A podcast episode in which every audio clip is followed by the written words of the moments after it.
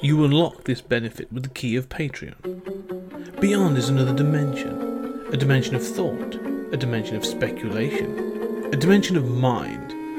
You're moving into a land of both waffle and substance, of things and ideas.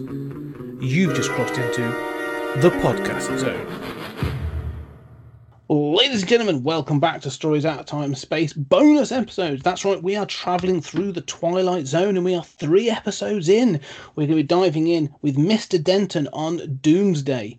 And, uh, you know, not going to mess around too much. So, me and Julian are going to go to the Wild West, uh, six shooters handy.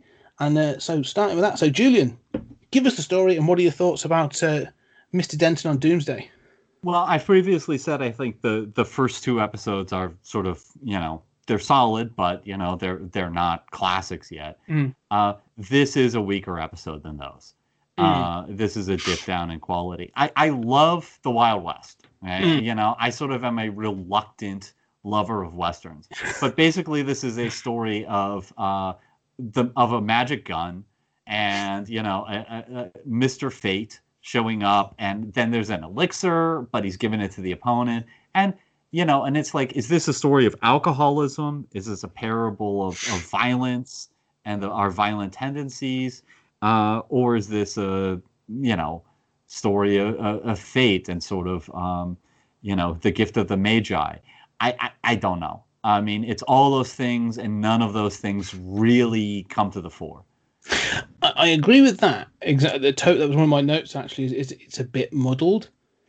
That it's it, you know is this meant to be? Like, it's obviously like a redemption arc, but like you know it's it's what caused that because you know I, I what I took from it, like I said, I tried to clear it all out, and what I took from it is is what you said. It's a story about fate. Like fate is literal in this, like you know, but it's supposed and to me it's about this thing of how, or I took it as an, an event can change the direction of your life. A single small event can change the direction of your life. And this guy, Mr. Denton, um, and it, it weirdly like there's clearly another episode going on, and you get to the end of this where you're like, oh, there's a secondary sort of thing. But to me, this Mr. Denton guy, like you find out that in his past he killed a 16 year old kid in a shootout. In a duel, and that sort of drove him down to become this alcoholic. So he's had, the, you know, he was a gunslinger, and then this one event drove him off to become this rummy, as they call him. and then he comes across this one, this gun, and then him stumbling across this gun. And this is the problem. If it was just him stumbling across this gun created this moment of fate, then it would be a strong indication of fate. But they ha- literally have to bring a guy in called Doctor Fate, you know, sort of thing, which then makes it very muddled because that becomes all the magic. But I'm trying to think like, you know, oh, you, you know, no, it, it's almost trying to say that not everything is your fault. Like fate happens, things will happen, and you will then be driven down. You can be diverted down this path for good or bad, because in the end of this, at the end of the, the episode, obviously has this shootout with this other kid, this other younger guy, and they both get shot in the hand, and the, then their lives go off in these other directions again. And he says, like, you know, you've been saved the fate I had, which it's I get what it's trying to say, but it's not clear. It's not. It's not. Um, as, as well crafted as the previous two episodes, in my opinion. No, I agree, and I, I mean the the presence of a magic gun, and you know a guy who delivers it. Okay, I'm fine with that, right? You can do 30 minutes on a magic gun, no problem. Then when he's already got a magic gun, gun, why introduce this serum that lasts for 10 seconds and makes you the best sharpshooter ever? He's got a magic gun. you know, Yeah. like Yeah. I don't understand that.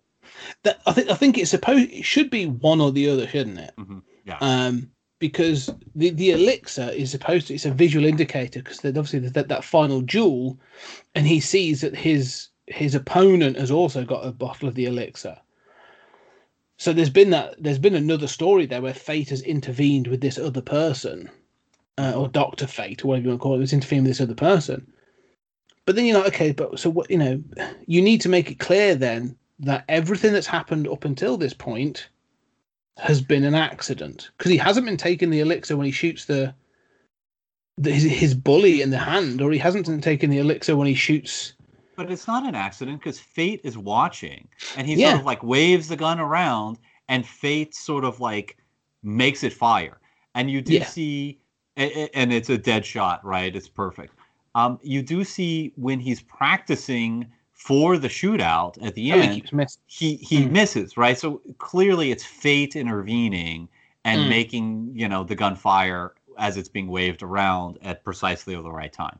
Which is a cool idea, right? You know, sort of it's not really I guess it's not really a magic gun. It's sort of a magic gun that fate is able to influence, right? Yeah. But yeah, you know, we don't need that in the elixir. No, it needs to be one or the other. I think. I mean, you know, there needs to be. uh, If if anything, I think I would have removed fate up until Hmm. that point. You know, like have him find a gun. You know, for whatever purpose. Doesn't have to be a magic gun. Just find a gun, and then, you know, he he remembers what he was before, and then fate can intervene or something. Like him finding the gun actually instigates fate. I don't know, but it does. It feels muddy because I'll, what I'll tell you how to fix it. You get rid of fate. You just have it Yeah. be the magic gun, and the magic gun like has some inscription on the side because it's black and white. You can't do color, but Mhm. you know has some inscription on the side. And in the final shootout, you see the same inscription on the bad guy's gun. Okay, Yes. done. And then what's left could be more focused on the story of alcoholism, um, and and you know his fate, right? I mean, I will say what I like about this episode, you know, having trashed it, you know, it's not strong. Uh, what I like about this episode is number one, the the narration about alcoholism, Mm. and it seems as if that's what it's going to be. I mean, as somebody who has dealt with addiction, and many of fr- my friends have dealt with addiction, um, you know, this this narration about how he's killing himself slowly, you know, and Mhm. it's like there's something broken in him that makes him want to do this. It's a little judgmental, but I, it is touching, you know, and um, you know, him dealing with bullies is a little over the top. The I kind of take a slightly different message than you did. I mean, I sort of take it as this is a guy who was great. He's great with a gun. He's the best sharpshooter in the West. And I don't buy this, but the theory in this universe uh, of this episode is that if you are a good gunslinger, people will come out of the woodwork to fight you because they they've heard that you're good. And I mean, this is just nonsense. This is not the way it worked. Um, but so the idea is, in my mind, the idea is sort of if you're great at something, it can lead to these unintended consequences of you actually not wanting to do that anymore because of all of these unintended consequences. And I think of it as like, think of how many people got famous young and they became a rock star at 20. I've seen enough beyond behind the music to know what happens next. Okay. You know, it's not pretty. And your relationships fall apart and you've got drug addiction. This guy's lucky he only came off with alcoholism. And so as he starts practicing, uh, he gets the golden gun, so to speak, and he uh, he becomes a sharpshooter again. The same thing happens, and he's like, Mhm. "Well, one one uh, one haircut. That's you know one shave. That's all I got. You know, and now they're after me again." And at the end, the two gunmen, you know, shoot each other in the hand, and he's maimed. And so, what I really, what I take away from this, and what I think is is being distracted from by the the serum and all this nonsense, is this crucial idea about like sort of like be careful what you wish for. Um, in a way, it would have been better for that rock star to not be able to play guitar again. You know, Mm. because he started coming back and got off the sauce. Guess what happened? The prostitutes and the and the cocaine started. So I think that there is a sort of like fate, like be careful what you wish for. Being great at something does not equal being happy. Something like that that that I take from it. And then I'll shut up No. for the rest of it. No, no, I didn't know. You, you're right. And I'm saying you're right because again, like I say, I, I, see what you're saying, and I, I, I have on my notes here, and again, because they're quite muddled. I've got uh, guilt of having a skill that causes death. This thing of being great at something, but it causes you know ill consequences for others, was what I was sort of going with that. And I've also got this need for people to prove themselves. And again, I've worked in environments. I know you've worked in academia, so you've probably seen it as well. This need for the young people that, that want to come through and be like, "Oh, he thinks he's the best, does he?" You know that sort of thing. Like, well, I'm going to prove him wrong, or I'm going to out, you know, and you get stuck into like, office politics and all that kind of stuff. Um, so I, I've, I see that as in sort not office politics, but this idea of sort of like the moment you put your head above the parapet and someone says, doesn't even have to be you, someone else declares you the best. Someone else is going to step in to say like, oh, are you indeed? You know, like, I I think I hold that crown or whatever. Um, and so I see that, and I, you know, this idea of this younger guy coming up to be like, "Oh, I'm the one to take you down," and then having that sort of taken away from him, you know, like you say, to, to, almost like a preventative measure to say, then it's like, "Oh no, we stopped you say from having that, from being the, um, yeah, just using the Kurt Cobain or the sort of the Amy Winehouse, or like, you know, we stopped, we've pre- hopefully prevented that. You can live your life and become a blacksmith. I don't know, but I can see that message, but I think that, that, like you said, there's too much going on in this half an hour mm-hmm. to to be to be focused and concise. In the previous two episodes, we've gone, okay, that's what we're seeing, and we've been very sort of, you know, we've agreed on a lot in there. But with this, it's almost like it's not that we're going, oh no, we're taking different messages because it's it's you know there's so much to dissect. It's like no, we're taking different messages because it's a bit muddled. Mm-hmm. Um, yeah, and it kind of veers from like an exploration of alcoholism and human cruelty to, and, and there are other episodes that veer, but that work, you know, to, oh, here's Dr. Fate and here's the gun. Yeah. And this is a, one of the three characters that this is about. Um, and then there's this, this like love interest, this woman this sort of never developed. She's compassionate and, you know, it's, it's, it's a little strange. Like she really doesn't want him to sing because it's humiliating. They, you know they they uh, point guns at him and, and make him sing about how how dry he feels you know i the feeling like she was someone from his past. Like she's seen his decline and has obviously got some involvement from him in the past. But again, again like this is almost like instead of being half an hour if this was an hour and a half and you really wanted to do this like you probably could do this as a really interesting tale about redemption and about this sort of need to be the best or something like you know there's, there's a story to be told. And there have been like there are sure i'm sure there are films that do this.